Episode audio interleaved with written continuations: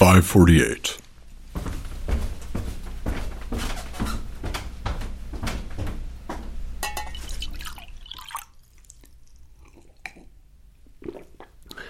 It was 10 after 6 and Bill's kitchen light remained dark. Two days had passed and no signs of life.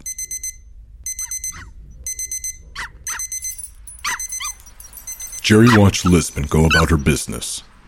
The dog spun around in elliptical patterns, motivated by a need to bark at anything that moved. Its hysterics seem inherent to its hybrid nature. Jerry stared at Bill's empty back porch and found himself wondering if the dog's spastic behaviors might seem more entertaining if Bill were there. Morning, honey. Hey, Are you okay? Mm, fine. Did you sleep okay? Pretty good. And how about you? I don't really remember. All right, I guess. Cherry baby, are you sure you're okay? Oh, sorry, my head's somewhere else. Thinking about anything in particular? No, Then why are you staring at Bill's house? I don't think so. I'm just in a daze, is all. Just give me a moment and I'll be back to normal. See? All better. Now I feel so relieved. How about this then? Much better. I think I'm gonna go jump in the shower. Don't get any funny ideas.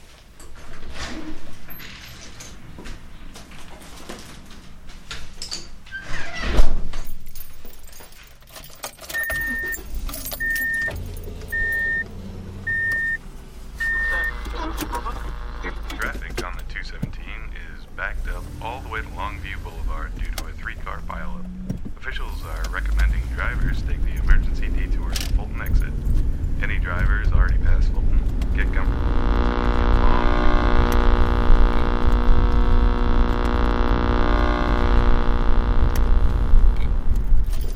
Hey, mister.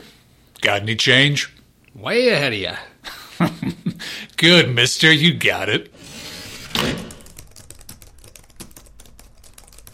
So, buddy, how was the weekend? Good. And yours? Oh man, it was awesome! So awesome, I nearly called in sick today. Todd and I got super wasted Friday night. We ended up running into these chicks Todd knew from college right before last call. They invited us back to their place for after hours. Todd didn't look like he could make it, but he went anyway. Before you know it, these bimbos pulled out a big bag of the Peruvian dust. The next thing you know, it was six in the morn, and I'm laying in bed with this brunette. Should have come out with us, brah. Not really my thing, Jeff. You never know. Todd was saying the same thing at first. And before you know it, he had half the gross product of Colombia up his nose. I was on the verge of getting head, but Motormouth wouldn't stop talking about how much he loved the yayo. Uh, what about that chick from downtown? Oh, her. I nailed her again. Didn't improve much from last time, I'll tell you that. Maybe I'll change my number. Wouldn't be the first time. Cut right to it, don't you? That's how I roll, brah. How could I have forgotten? Tan. See that? Karen's on the head hunt. I hate this review crap. She's just trying to feel important. It's all a big act. I ever tell you how she offered to go down on me at the Christmas party two years ago? No, and now I can never unhear it. I was drunk enough that I almost let her. Can you imagine that? Trying not to. As uptight as she is, I bet she's into some real kinky stuff. Luckily, Courtney barged in on us. I ended up making out with her instead. Thing about that is, Courtney's hot, but Kiss is kind of like a dude. Uh, Jeff, maybe. Uh, what, man? You afraid the big balls lady might hear us?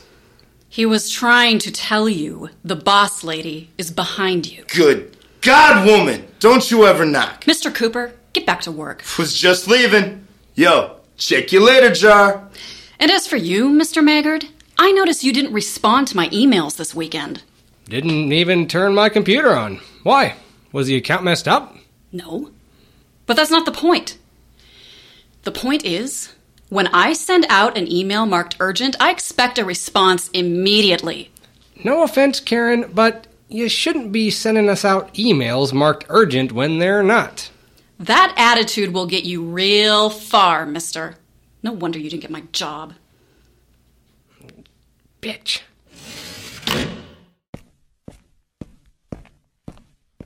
Mind what's on TV, friend. You never know who's watching. Uh, thanks.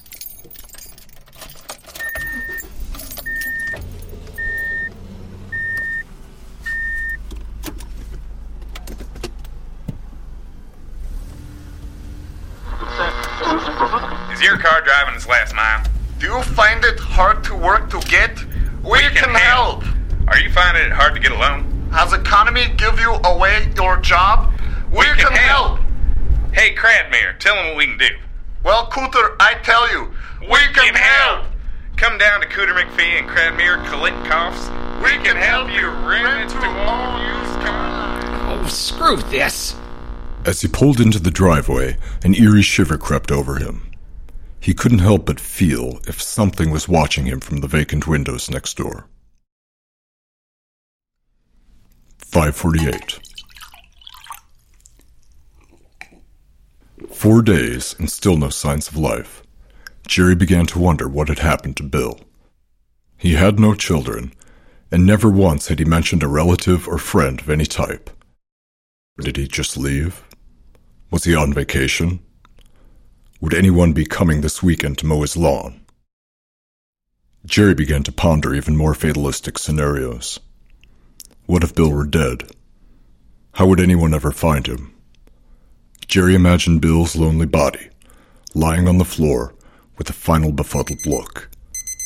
Undiscovered, now merely fodder for the morbid creatures to reduce. Eh, no use to you anymore. You know what's weird, Jer? I was just thinking that we'd never really hung out. Trips me out, brah. I mean, we've worked together for almost eight years, and never once have we done anything outside of this. As the day crawled by, interactions passed as if in the distance. When is the Langley account going to be done? I thought you said yesterday that you would have a complete analysis done by noon today. Well, Mr. Maggard, it is now 2.30 and I have Devoid yet of to meaning, see page one of devoid the supposed consequence. analysis. Every occurrence, every utterance, merely a prolonged abstention from the mystery of what happened to Bill. You ready to get schooled? I've been playing with Dave Messlinger every Monday and Gil on Tuesdays. Now, I know Gil's serve leaves a lot to be desired, but relentless on the court. At six, Jerry met up with Phil at the gym for racquetball. But the game and Phil's banter throughout did little to avert his obsession. Can I get you something to drink? Yeah, I'll have a victory ale. And you? Uh, the same for me, please. It was 15 after 8. Jerry watched Phil eat his salad, a small dribble of blue cheese hanging from the corner of his mouth. He couldn't take his eyes off it. Although he made the proper responses, nodding when obligated to, Jerry's mind drifted far beyond the sports bar. So, I'll be taking her out to the lake next weekend. You should come along. We'll leave the wives behind and just relax and enjoy the fishing. I know you've never met George, my old college buddy, but he'll be back in town for a few nights. I just know you and George would hit it off. I'd love to, Phil. A deeper mystery was just beyond the monotony, just beyond the casual chatter and routine movements. 548.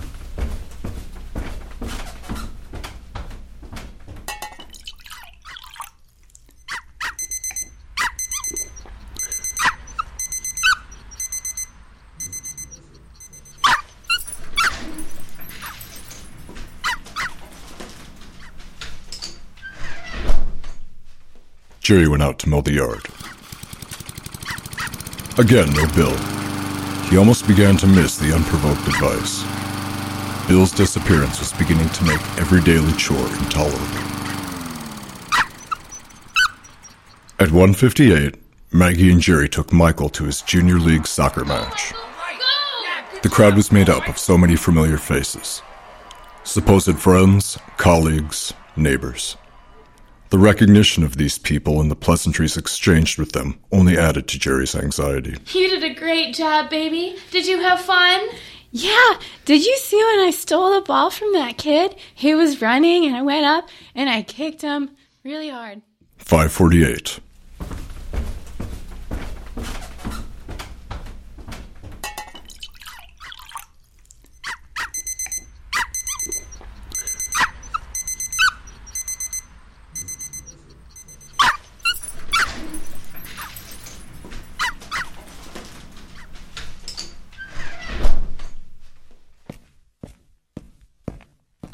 Mister. Yep. Good.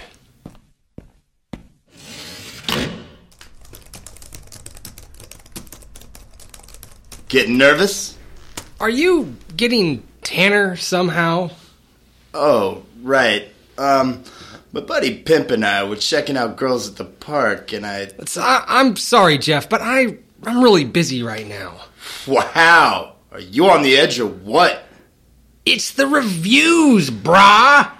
It's got me tearing my hair out. Whatever. Talk to you when you're not so freaked out. Bye, Jerry, Karen. two days left. Getting nervous. Terrified. Nice attitude. So you keep saying. So, uh, do you need something? Just making my rounds. Well, it's been swell. I'll be keeping this in mind. Glad to know I'm in your thoughts.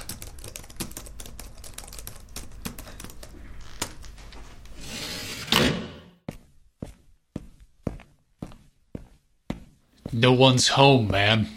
Really? But they're still watching. I'll keep it in mind.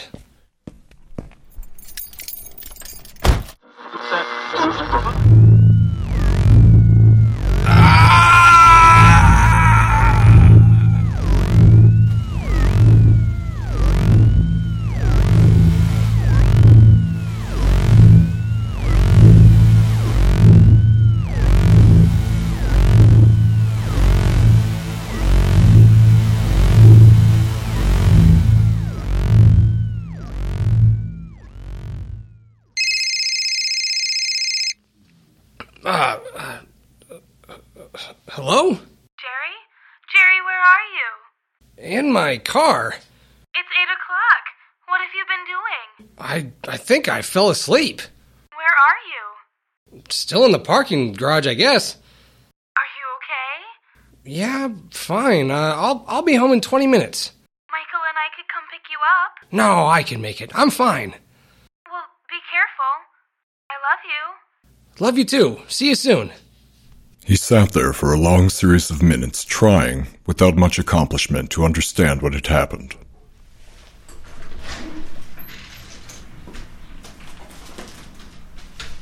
Jerry? I'm home. Oh my god, you had me worried. What happened? For a second, he thought of telling her about the strange noise from the radio, but looking into the worry of her eyes, he decided against it. Ah, I made the mistake of skipping lunch. Think my blood sugar got too low, is all. You know better than that. I was busy. Guess I just forgot. Maggie held on to Jerry tightly, her heart racing against his chest. Michael in bed already? Yeah, he had a big day at school today. I wouldn't mind following his lead soon. That does sound nice. First, you need something to eat, Mr. Maggard. 11:30. Jerry couldn't sleep. Maggie's breath was a slow, subtle rhythm that echoed off his chest. Though he found her weight pressed warm against his body calming, it did little to allay his racing mind. Where was Bill? A dog barked in the distance. The branches scraped against the living room window. All the sounds in the neighborhood were calling to him. He carefully pushed Maggie aside.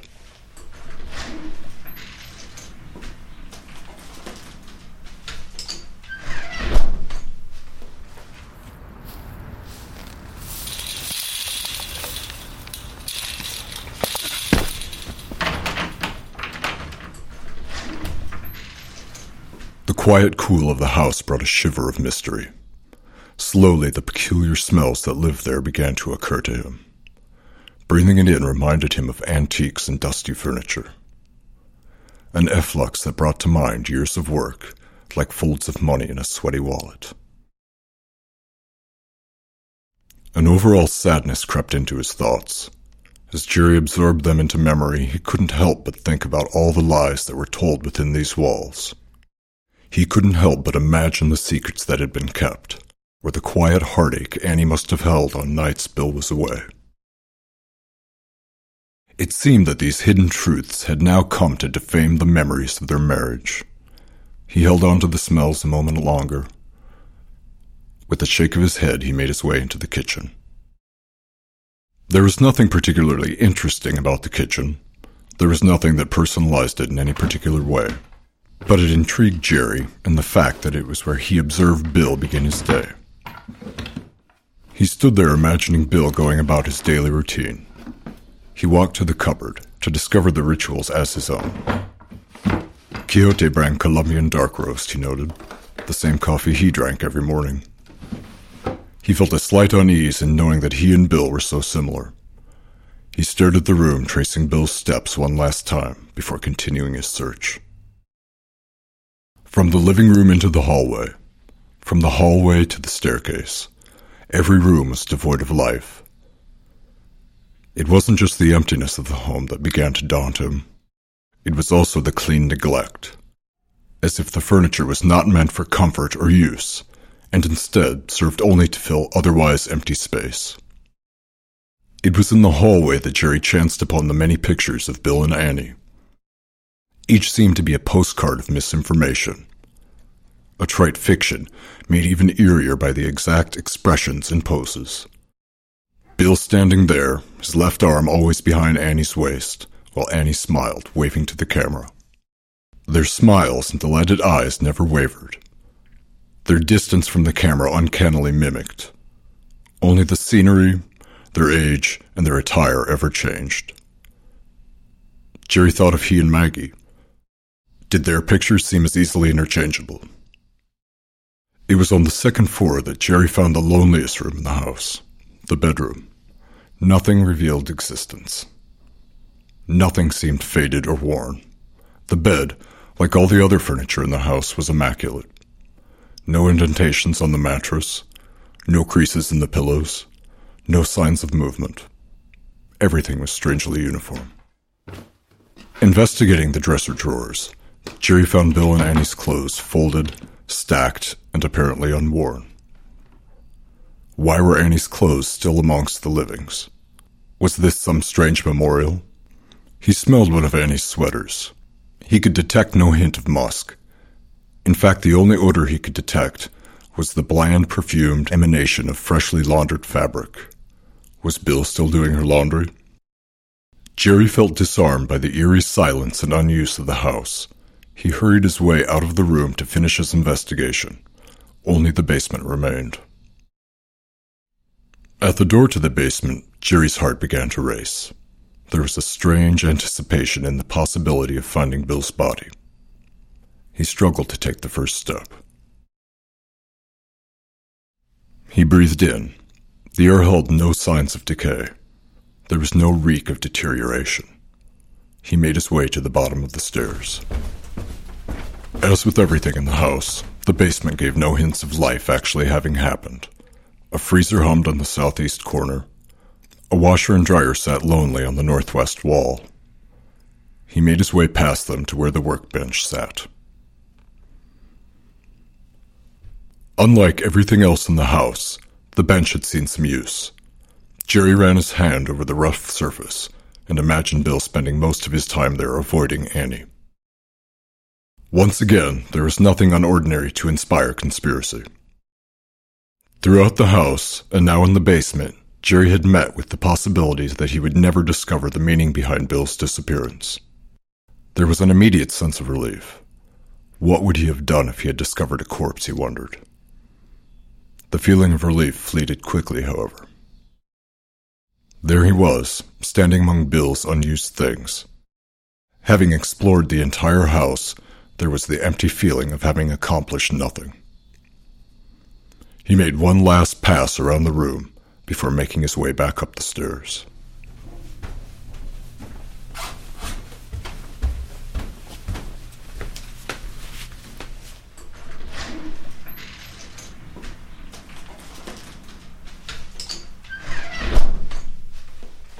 What are you doing? Uh, I was having trouble sleeping, so I went for a walk. It's 1.30 in the morning. Where could you have gone? Uh, just around the block. Are you ready for bed yet? Yeah, I'm finally feeling sleepy. Jerry looked over at Bill's home. The investigation had left him with even more questions than before. Jerry shook his head, trying to throw the remaining curiosity free. He watched Maggie disappear into the hallway before following her up the stairs.